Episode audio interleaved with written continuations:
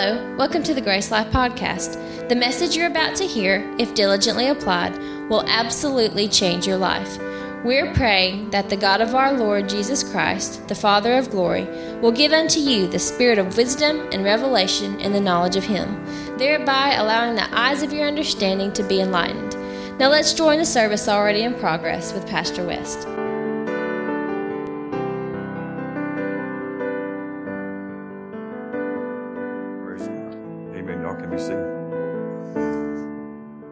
Christian, you got that on the blood? You got what you sent me? Come up, bring it quicker. Let's, we uh, ministered a couple weeks ago, and we're not through yet on the blood. I think it was a couple Wednesday nights ago. and uh, you know, our salvation is a is a legal thing. You're legally been bought and paid for with a price. Legally, you belong to God. Legally. And he has a legal right to you, and Satan has no right to you because you've been bought legally by the blood of the Lamb. Yeah. And uh, Kristen, one of her gifts is prophetical in the sense of it can come in psalms and hymns and spiritual songs. The Bible says singing and make a melody in your heart to the Lord. So sometimes we call it, hers comes sometimes during praise, worship, any time studying, uh, ministry time, people teaching, get things, prayer, whatever. So we call it downloads. But this is about the blood. I want you to hear it. I guess today, this morning. This is uh, the blood of Jesus. It says, The blood of Jesus I proclaim over every title that can be conferred and every name that can be named. The blood of Jesus that brings to naught all the enemy has planned and all his wicked plots. The blood of Jesus that causes to be that which man would call an impossibility.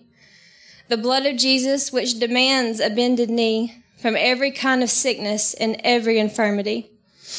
The blood of Jesus that flows from the highest peak to the lowest plain, that wipes out all condemnation and every sinful stain. The blood of Jesus, I decree that I'm one with Christ because of his blood shed for me. The blood of Jesus I do not take lightly. Its preciousness I do esteem highly. The blood of Jesus, the blood bled for me, the blood I plead, the blood that has set me free. Let's thank Him for the blood. Father, we just bless you this morning. We thank you. Thank you, thank you, thank you for the precious blood of Jesus Christ. Glory be to God. Glory be to God. Thank you for the blood. Thank you for the blood. We are overcome by the blood of the Lamb and by the words of our testimony. Thank you, Lord Jesus. You bought us and cleansed us and washed us in your blood. There's power in the blood. Amen. Praise God. Well, we'll let children go to children's church. Praise God. Teacher wins again. Hallelujah. Today we're going to talk about something equally as important. The subject is too vast to cover even in weeks or months. We'll know this in its fullness when we all reach heaven one day. Right now we have a flesh and bone body on the earth. You leave this life, and you go to be with Him in heaven, you'll have a glorified body. Not believe that it'll be a blood body, but it'll be a glorified body. The life is in the blood, but in heaven, your life will be fueled and energized by the glory of God. And so, I want to talk about the glory of God this morning. Say that with me, the glory of God. Glory. Thank God for His glory. You know, all creation exists, and the purpose of all creation to exist is to manifest the glory. We're surrounded by the glory. Everything in this room this morning is of the glory. Everything outside the room is of the glory. Everything that we can see in all creation is on display is the glory of God. The glory is in every tree, it's in every flower, it's in every blade of grass, every living creature displays God's glory. every bird, every fish, every insect, from the ladybug to the elephant. The glory shines forth from them, from the sun and the moons and the stars, and throughout the billions of galaxies, the glory is on display. It's the glory of God in every human being on earth. You have it. So do you, and so do you, and so do you, so do I. We all have the glory of God in us. It was King David, the psalmist, who wrote, The heavens declare the glory of God, and the skies proclaim the work of his hands. Creation itself is God's glory on display. Isaiah 6 3 says, Holy, holy, holy is the Lord Almighty, and the whole earth is full of the glory of God. What is the glory of God? Well, some say it's some form of uh, divine energy or something, um, you know, from uh, supernatural. It is supernatural. Some say it's just something that's mystical, something that floats in the atmosphere, something ethereal, mystical. But I want to tell you, the glory of God's much more than that. The glory goes beyond all of these things. The glory of God is the character of God. The glory of God is His divine nature. The glory of God is the very essence and the very presence of His being.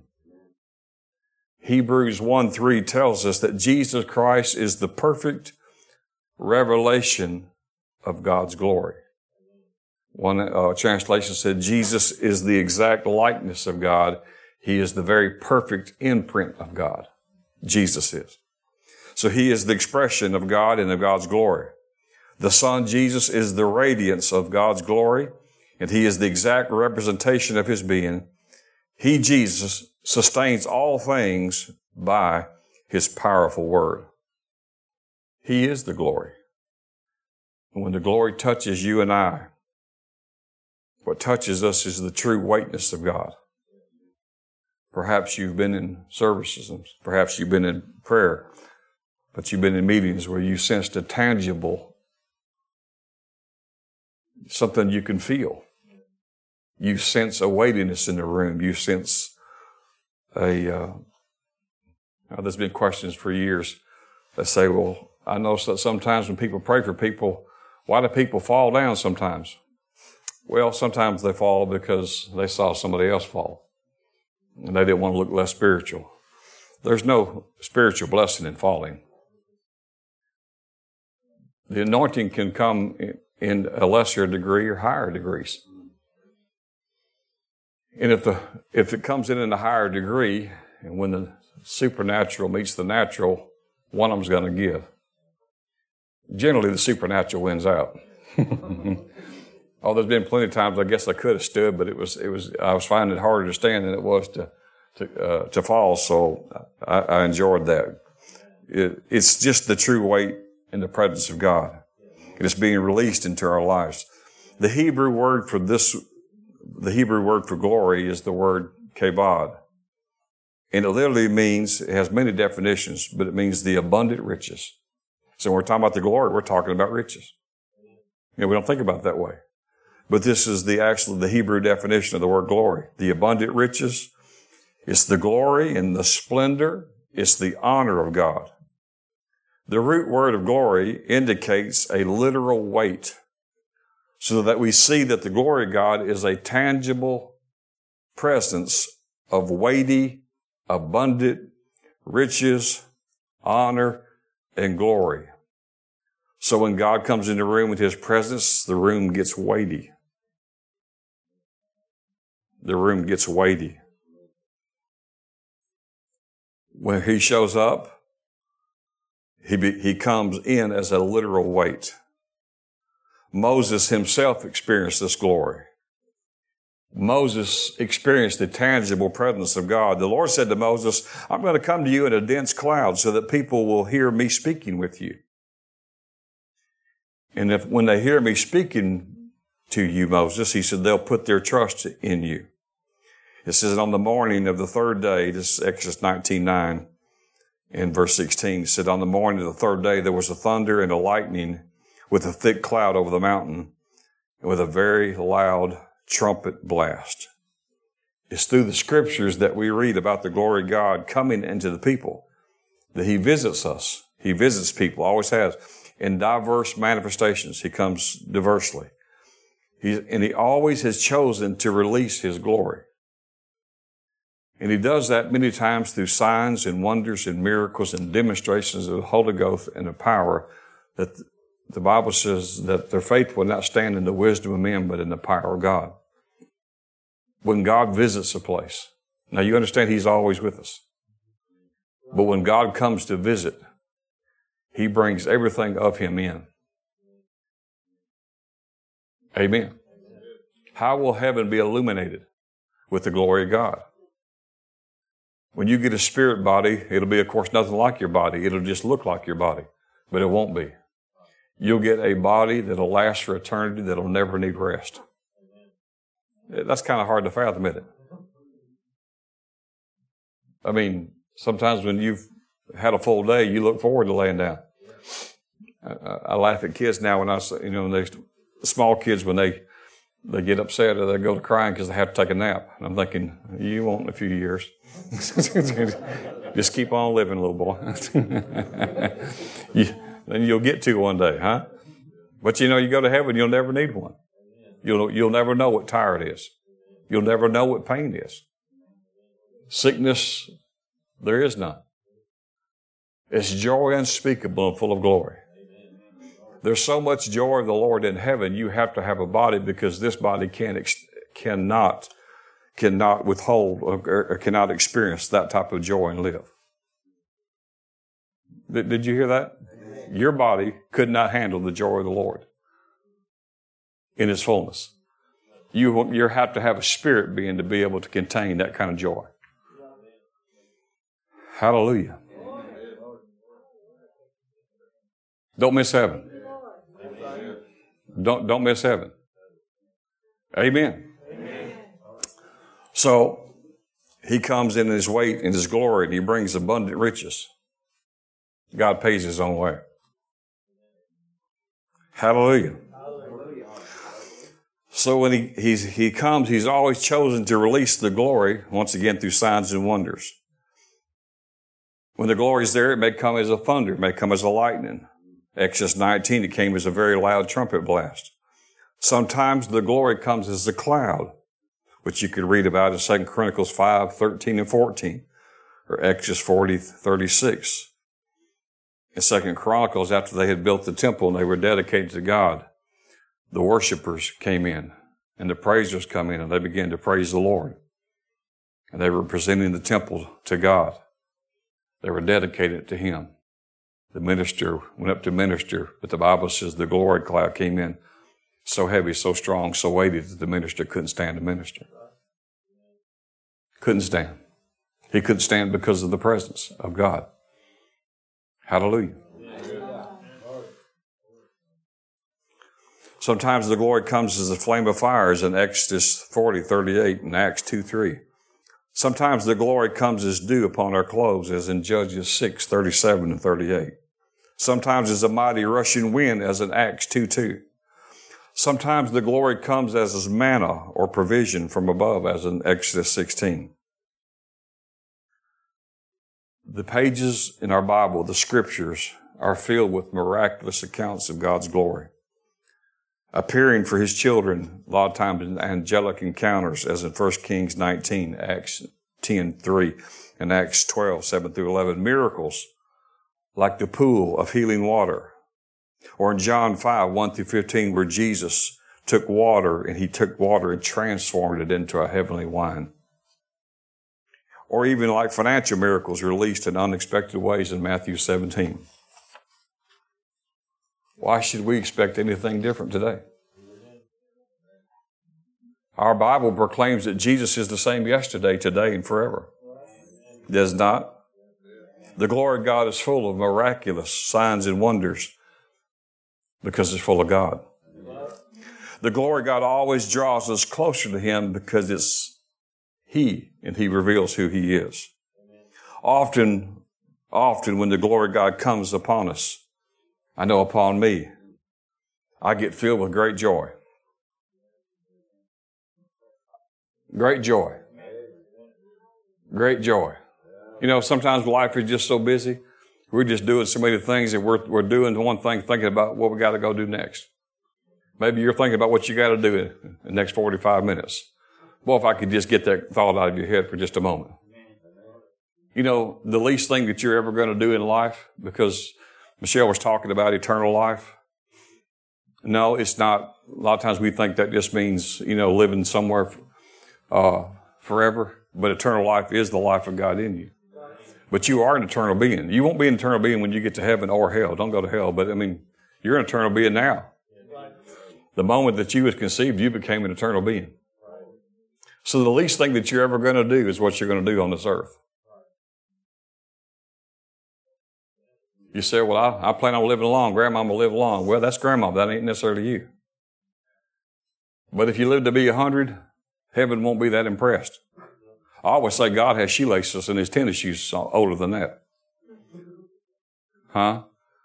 It's about what you've known and what you've seen and what you've experienced during the time that you're here. Apostle Paul, of course, he had some help in dying. He died at, let's say, about the age of 57.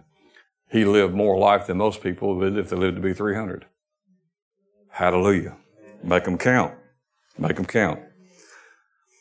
It's amazing to realize that as the New Testament believers, that we are, we are the containers and we are the carriers of the glory. See, we're talking about the glory of God, but I'm going to take it to the next place. You're the container. You're the carrier of the glory of God. You carry God's glory, the Bible says, in this earthen vessel. You put the glory of God on display. Amen. And um, so, how do we respond to the glory? How do we respond to the glory realm? One author says when you touch God's glory, He'll always give you unusual instructions. The glory realm is the atmosphere of revelatory knowledge, one author said. When it's revealed in the heavens, or whatever is revealed in the heavens becomes prophetic to the earth. Whatever God reveals from the heaven becomes a prophetic word to the earth unusual instructions will always require unusual obedience. So in order to receive from the glory realm, you must be obedient to the heavenly vision. God will always ask you to do something that's impossible. Not something possible. Revelation demands activation in order to produce a manifestation. Obedience always releases the blessing. Isaiah 6, 3 and 4 says, The earth is full of the glory of God. That means Jemison's full of the glory of God. That means where you live is full of the glory of God. Habakkuk 2.14 says, For the earth will be filled with the knowledge of the glory of the Lord as the waters cover the sea. We quoted this verse a moment ago about the heavens are displaying the glory of God. One translator said the heavens are telling, are telling the story of the glory of God, which is Psalms 19.1. It means that he's shouting at you this morning. The heavens are talking a story. He shouts with clouds. He shouts with the blue expanse of the sky. He shouts with gold on the horizons. He shouts with galaxies and stars. He's shouting, I'm a glorious, glorious God. Open your eyes to me. It's like this only better if you know me. If you had eyes to see me in this room, you would see the glory of God everywhere. All we really need is eyes. All we really need is eyes. Ephesians 1, he's called the Father of glory. Paul prayed, that the eyes of our understanding would be opened to the Father of this glory. We need eyes more than we need anything. The God of this world has blinded the minds of believers to try to keep them from seeing the light of the knowledge of the glory of God that's in the gospel. I say your eyes are open and not blinded. So once again, the glory of God is the totality of who God is.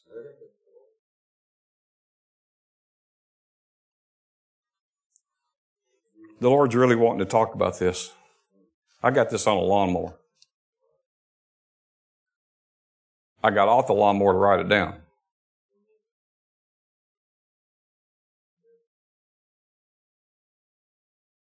I asked the Lord, what is, what is your glory more than anything else? And his words to me was, the, my glory is my character, my nature. It's the very essence of who I am. He said, my, my people, my ministers seek what my glory will do, but they don't seek me. The glory of God is the totality of who He is. His essence, His attributes, His majesty, His power. The glory of God is the atmosphere in this room of God Himself. Who created the atmosphere? God Himself. This atmosphere is, He is the designer and the architect of it. Without the oxygen in the room for us to breathe in, we're gone. So the essence of His, of who He is, is just in this room allows us to live moment to moment. The glory of God is the manifesting presence of God. There's two Hebrew words to describe the glory of God. The first word is Shekinah. Most of you are familiar with that word, right? What does Shekinah mean? Shekinah is the very visible manifestation of the presence of God through the appearance of either clouds, fire, smoke, appearance like the Son of Man, or like the angel of the Lord, or like light. Here are a few examples where God appeared in a cloud. In Exodus 40, 34, and Amplified says, Then the cloud, the Shekinah, God's visible presence, covered the tent of the meeting, and the glory of the Lord filled the tabernacle. Listen to that one more time. The Shekinah glory of God, which is the visible presence of God, came down and covered the tent of the meeting. And then the glory of the Lord then filled the tabernacle. In 1 Kings 8, 10, 11 says, But when the priests had come out of the holy place, then the cloud filled the temple of the Lord, and the priests could not perform their service because of the cloud. They could not do their job because of the cloud, for the glory of the Lord had filled their, the temple. One, I'm assuming the cloud was so thick they couldn't see what to do. Secondly, because of the presence of the cloud that was there, they were too weak to do it.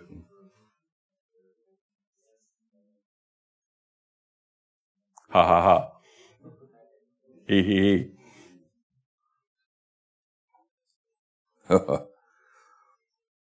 Well, sometimes he appears as fire.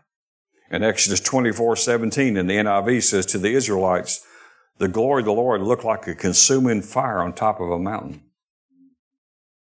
Moses said led the flock to the back of the west side of the wilderness and came to Sinai, the mountain of God. There the angel of the Lord appeared to him, to Moses, in flames of fire from within a bush. Moses saw that through the bush there was a fire, but the fire was not burned or consumed. The Lord comes as a smoke, the glory does. The seraphims were looking one to another, an angel. They were looking back and forth at one and another as they were looking on at God on his throne. And the angels, all they could say. Now you realize the God's been on his throne forever. And Revelation tells us that there is a vast thousands upon thousands of thousands upon thousands of angels around the throne room of God. And they've been doing this since the very beginning. And the angels still fascinated at everything they see about God after so long. Hmm. Here's what the angel said around the throne, who had been around the throne since the beginning of time. And when they look at God, they say, Holy, holy, holy is the Lord God Almighty. The whole earth is full of the glory of God. See, they're, they're in the heavens looking down and they're seeing the throne room and they're seeing this glory is in the earth everywhere. The whole earth is full of the glory of God. You get a little clue when you go to places like the Rockies, the Smokies, the oceans, the Grand Canyon, that God had an idea and he went, Phew. it said he, he made the skies like he would spread out a curtain and he went, and created billions of galaxies. They said that God opened the Red Sea for Moses and Israel with the blast of one nostril. What would happen if he ever sneezed?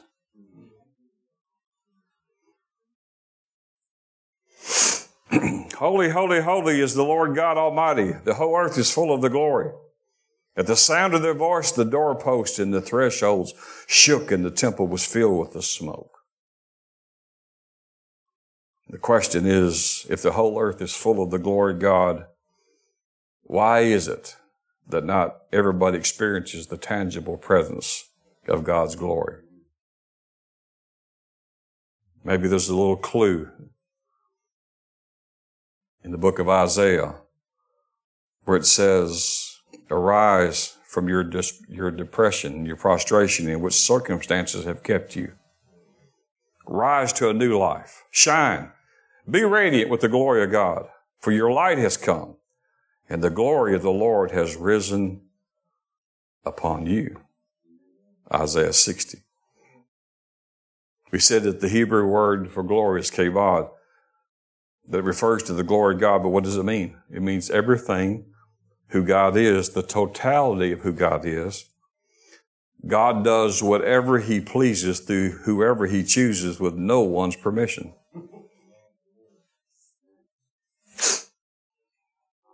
God initiates what he works. Romans 9:16 says so then it's, it's not a question of human will and effort but of God's mercy. It depends not on one's willingness nor of one's strenuous exertion but on God's mercy.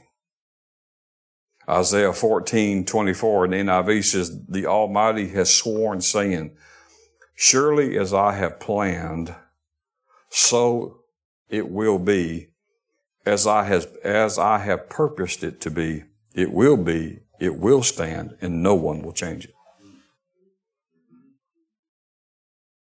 Why don't you find a plan for your life that was determined before you was conceived? Use that verse. Huh? Surely as I have sworn, so I have planned your life, so it will be. Now we have to yield to Him, right? We have to say yes to it. And He says, and that purpose will stand, and no man will be able to stand before God. No one stopping you. Did you hear what I'm saying? No one or nothing is stopping you. Did you know that you're here this morning and you're not restrained? God told Joshua, No man will stand before you all the days of your life. The same way I was with Moses, same way I'll be with you. And there were some that was a little concerned. Was Joshua up to the task? They had to be. Because God did for Joshua, He did for Moses. God told Joshua, He said, tomorrow about this time, He said, you're going to cross the Jordan and I'm going to give you a command and you're going to, you're going to give the command. And when you give the command, this Jordan will open up like the for Moses. And they'll say, God certainly with him like he was to Moses. We better do what he says. Huh? God put his endorsement there. Amen. So no, no one stops the plan of God. So the kabod, the glory of God, is everything who God is. It's His attributes. His, it's God's, His very majesty. It's God's power manifested through His sovereignty at His own initiative by His mercy. Actually, if you do a word study on the word glory from the Hebrew, the word kabod has 20 meanings. You want them? Weight, wealth, power, majesty, influence, great honor, fame, reputation, recognition, beauty, magnificence, strength, dignity, splendor, respect, excellence, greatness, holiness. See, we just say, Father, we thank you for your glory. Did you know you were thanking him for his reputation? That word reputation is found again in John 17, the night before Jesus was crucified. He prayed for you and I. He prayed for his disciples, not to take them out of the world, but Lord, keep them in the world. Keep them as they're in the world, as you have kept me, so keep them. He said, in the same glory that you sent me into the world with, he says, now I send them in it. In other words, he said, the same reputation he said, they'll have the same reputation. What I'm known for, they'll be known for. What I could do, they'll be able to do. What power you've given me, I'll give unto them. The same way the enemy couldn't stop me, he'll not stop them. The same influence because of your glory that's upon me will be upon them. Peter stood up a few days later and preached, and thousands got saved. Two days later, 5,000 more got saved. And the church got to start in less than a week with 8,120 members. That's pretty good influence. Jesus Christ is the highest expression of the glory of God to mankind. He's the revelation of the supernatural God, and He's the full expression of God the Father. The Colossians 1.19 said, For it pleased the Father that all divine fullness, the sum total of the divine perfection, should dwell in Him, Jesus, permanently. Now, that's important that we understand that.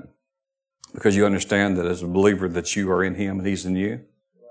You do understand that, right? But then listen to the verse again.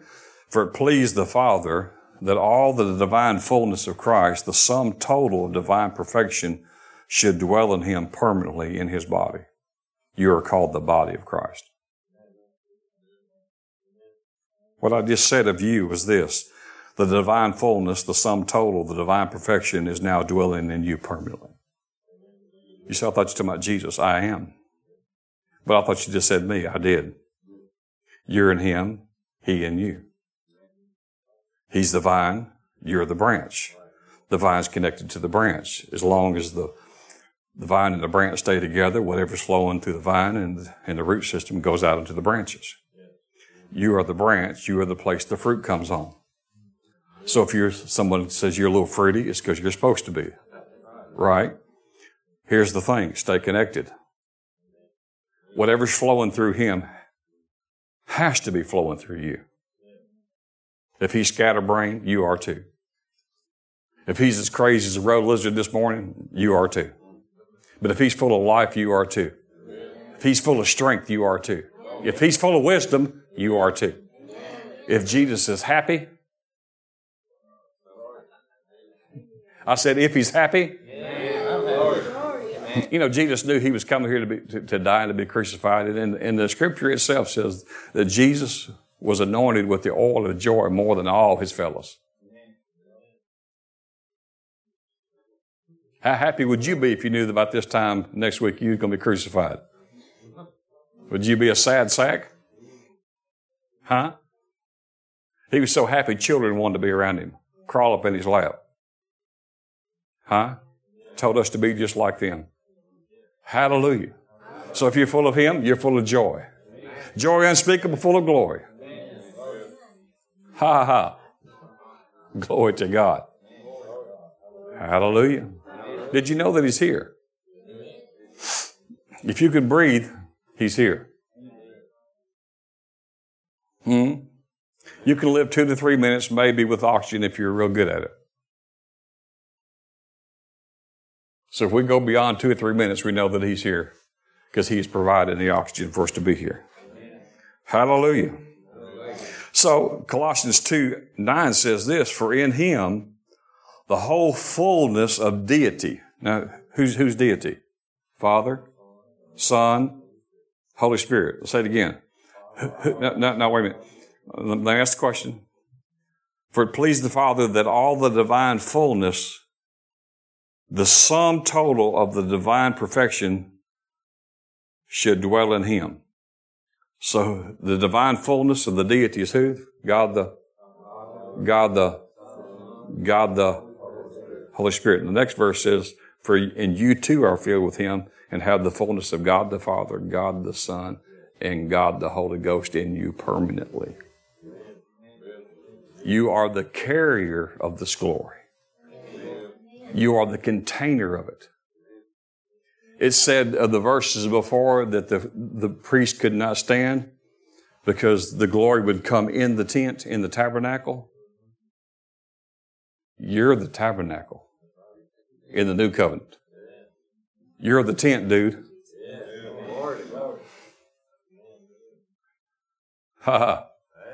So you ought to walk around sometimes a little bit, a little bit light. Hallelujah. Wish I had a friend in this place.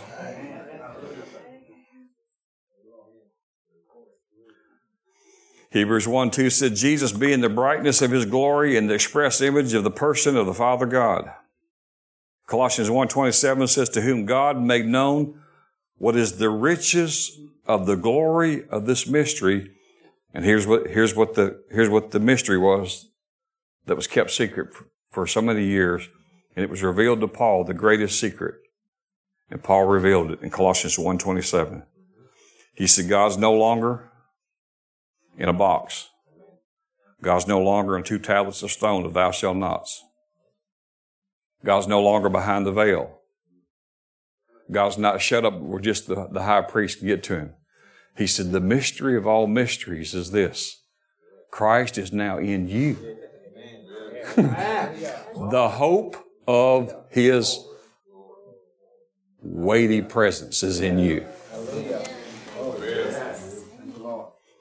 Some generation is going to get this and do something with it. Not just go to church with it. Hallelujah. John 1 14 said, And the Word, Jesus, became flesh, and he dwelt among us. We have seen his glory, the glory of the one and the only one from the Father, full of grace, full of truth. So the question might be this How and where do you make a sanctuary?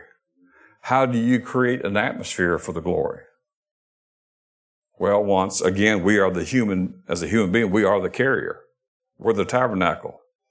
You are the slash ark of the new covenant. Did you hear that? You are the ark of the new covenant. Amen. Yeah.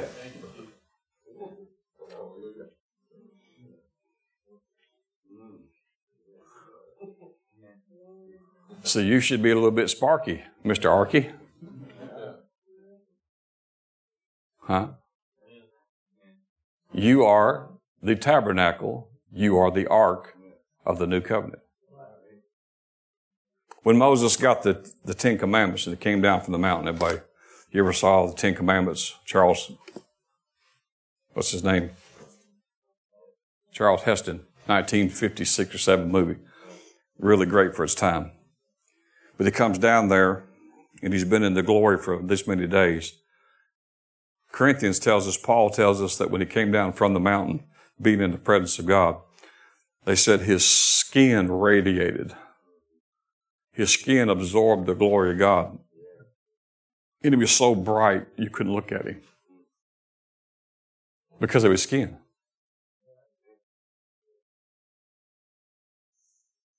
You know, uh, white folks go to the beach and they put we put oil all over us and blockers so that you don't get sunburn. Moses met the author of the sun. He met the creator of the sun. Huh? And he talked to him about the Son of God. And when Moses came down from the creator of all there is in the display of the wealth of the glory, just being in his presence, getting the tablet of stones, which is called the, the ministry of condemnation. The purpose of the of the stones of the Ten Commandments was to reveal to man something he didn't know. And God didn't want him to know it, but man wanted it this way. God never wanted to give man the Ten Commandments. Man wanted them. He thought. They said, we just want God to give us rules. We're well able to keep them. God said, you're not. He said, but we think we are. So God gave them the Ten Commandments. They reveal God's nature, His character, His essence, His holiness. They find out quickly no man could keep them. The scripture itself calls the Ten Commandments the ministry of death.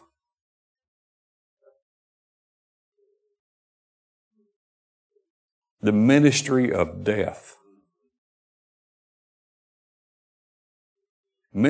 Paul was radiating with the glory of God through his skin that no man could look at him with the ministry of death. Paul asked the question if the death can produce that kind of glory, how much more with what we got? We have the Spirit who gives life.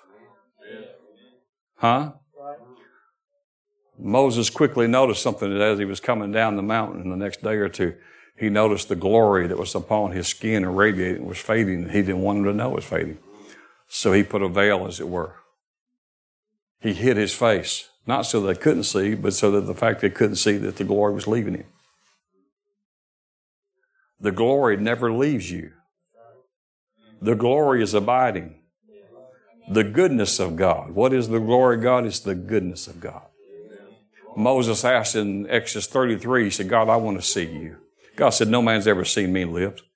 He said, But I want to see you. He said, I'll tell you what, son, you go get right behind them rocks right there. Right behind the cleft of the rock. And when you get back there, he said, I'll pass by you and you can see my back parts. So God has a back. How about that? Well, if it ever ditches. You ever had a place in your back, you, it said nothing to do with my sermon that you couldn't quite get to? Matt got some little scratches back there. You got to bring them to church and we'll say some for A little fork on a antenna. But anyway, best thing for an itchy is a scratchy. yeah. So he said, get behind the cleft of the lock. And he says, and, and I'll come by you and I'll see you. I'll let you see my back parts. And then the scripture says this, God came by and showed Moses all. Now, now, now what, what did he, Moses say? He said, I want to see your glory. Here's what the scripture says that when God passed by, he let him see his back parts and he showed Moses all his goodness. His goodness is his glory. He asked for glory. God says, Oh, then you want to see my goodness. He didn't just see his back parts. Who did God use to write the first five books of the Bible? Moses. Was Moses there in the beginning? How could Moses write anything about what God did on day one, two, and you ain't even there? It's because God passed by and showed him all his back parts where he'd been. Amen. yeah.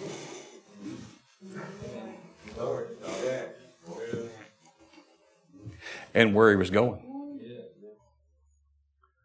Hallelujah. I feel good. I feel really good.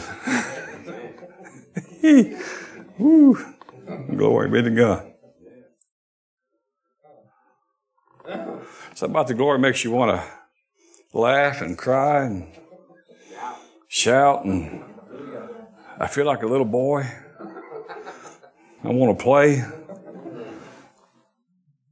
It's like it's recess. I want to go splash in a mud puddle. I want to eat ice cream. Sing and I can't sing. I want to play with a baby doll, so I don't want to get none of that. Hallelujah. Hallelujah. Hallelujah. So we're the, we are the ark of the new covenant. Leviticus 26, 11 and 12 in Amplified, he said, I'll set my dwelling in and among you, and I'll walk in and with you and among you, and I will be your God, and you'll be my people.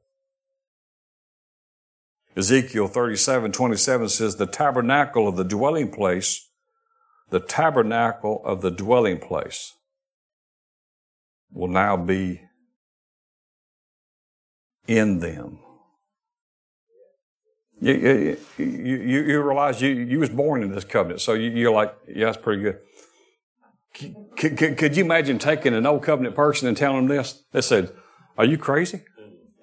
You're telling me that you're going to, no, you're, you're going to be the very tabernacle of God? You remember the guy who tried to steady the cart and put his hand on it and was killed instantly by touching it? You're, you're the cart. Why do you think we lay hands on the sick? We're transferring the anointing through words and through touch.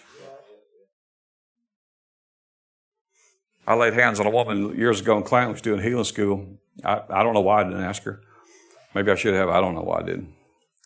But she came from Montgomery. I don't, I don't remember who she is. I don't know how she knew we was doing it. Someone told her to do healing school. And she came down and I laid hands on her and I just heard what I heard. So I just did what I heard. And I asked the, the men who were there that morning, I said, would you pick her up again? And I laid hands on her. She fell down again. I said, I don't know. Would you pick her up again? And I laid hands on her. She fell down again three times. She came back to, to, to our class two, three weeks later. we were having healing school and ministering to the sick. She said, Do you remember me? And I said, Hadn't you been here? She said, Yeah, I was here a few weeks ago. She said, I had three things in my body that was incurable. And I heard about this healing school hoping God would heal them, could help me. She said, You never did ask me what was wrong with me. And I said, I kind of remember that now. She said, But I went to each doctor, each one a different situation. One is a female issue. In a sense of I lived a life I shouldn't have lived, and I'm carrying something I shouldn't be carrying because of the choices I made. There's no cure for it. You know what I'm saying? She said that was gone. She said that's completely gone. She said, I've had some other issues where there's blood clots in my body. She said, and I'm on certain thinners, but if any of these blood clots ever move, she said, I'm, I'm dead just like this. She said, they said, every one of them is dissolved. Your blood's normal. She said, I have some issues in my back, and she says, and I'm lined up for surgery, and she says that my back's completely healed and I'm normal. She said, I'm a perfectly healthy human being who's forgiven, and I love Jesus, and thank you very much for your ministry. I didn't ask her anything. I didn't ask her if she had faith. I didn't ask her nothing. Right? She just came in his presence and we just, we be in the ark of the new covenant. Hmm? See, God's raising up carriers. I don't know if you ever thought, thought of that, but, but, but, but, you're a carrier. Right? Uh, that's what we said the other day. We said, if the enemy can put something over on you by transferring, then why, why should the church have to get permission? If someone who has the flu, not without your permission, but sneezes on you and you pick that germ, could you have the flu? Yes. The answer is yes, right? It's not a trick question. If someone who has pneumonia and the flu kisses you square in the mouth, hopefully it's someone you know, you know, I don't know, but uh, could you receive the virus that way? If they did that without your permission, could you still receive the virus? Yes, just the transferring of one body to another, right?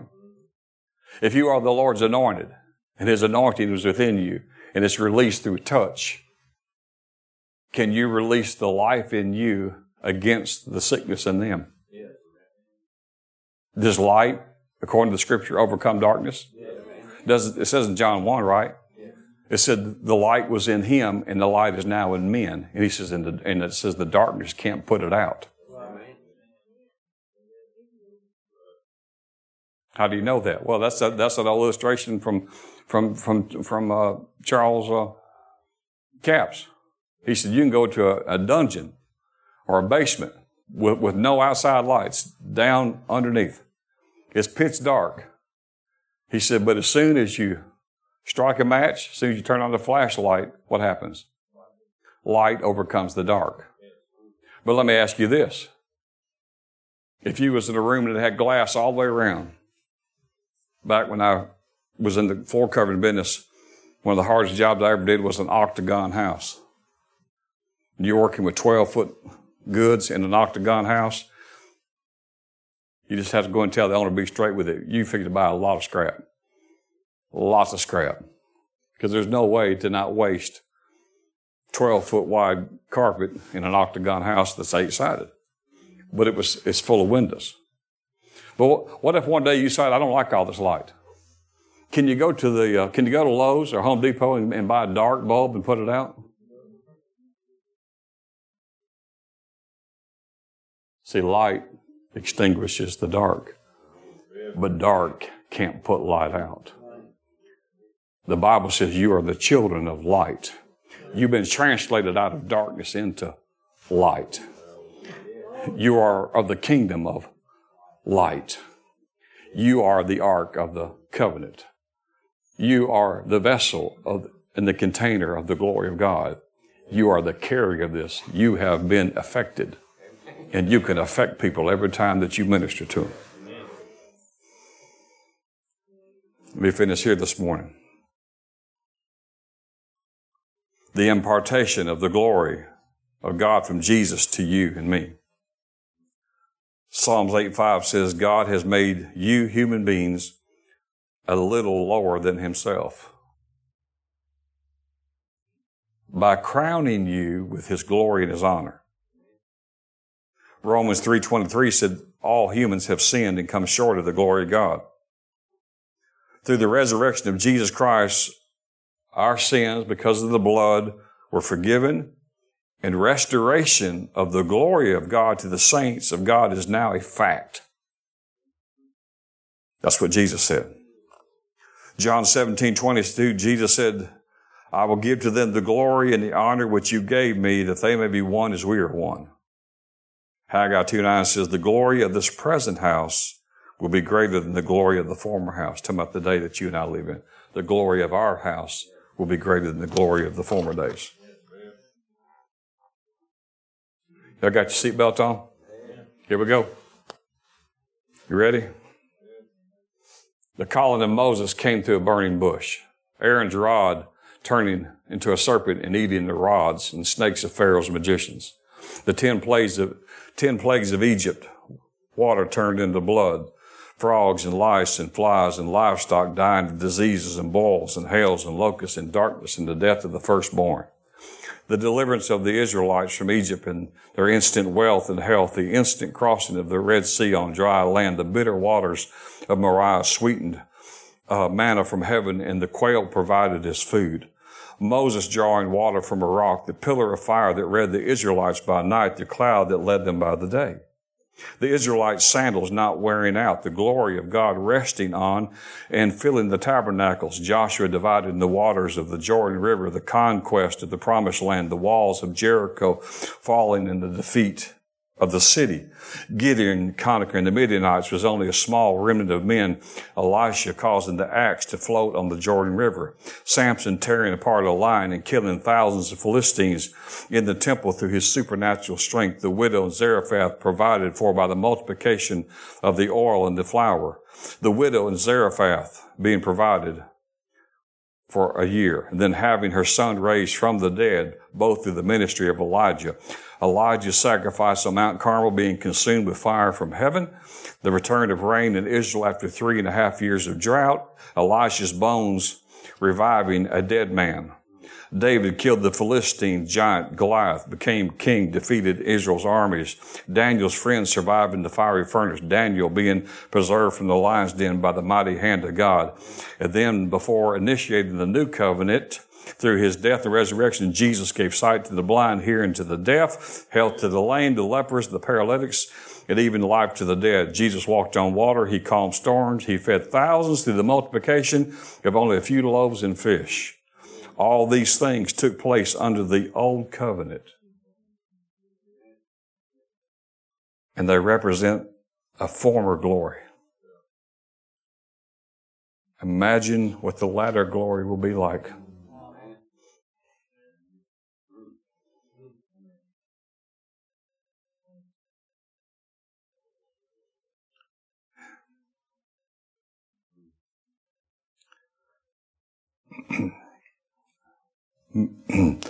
What manifestations can we expect to experience in the latter glory? A rapid advancement on the kingdom of God on earth. Greater works than these spectacular manifestations of the former glory, Jesus said, greater works. Supernatural provision, protection, and prosperity, wealth, and freedom from debt. There'll be radical transformations, instant creative signs and miracles and wonders, and the casting out of demons. Millions of souls will be won for Christ in a single day.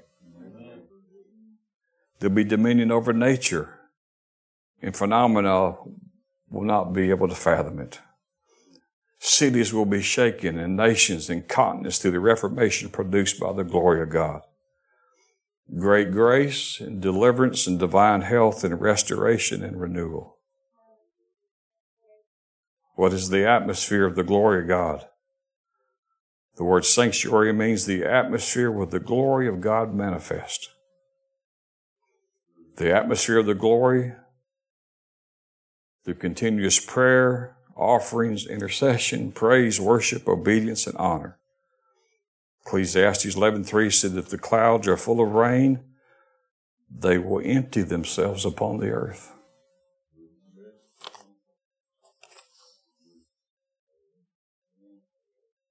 A glorious church in closing is one,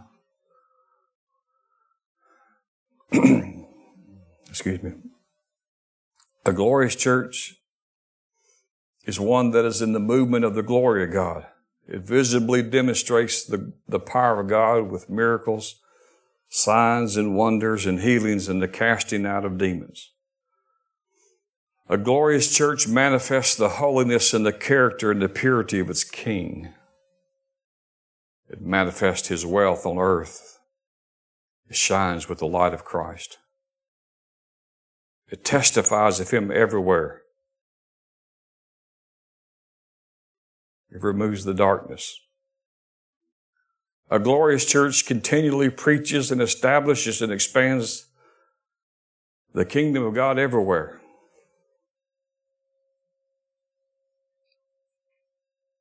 I don't, I don't know what to do about that.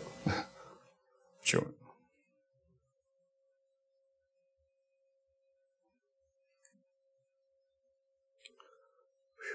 Um,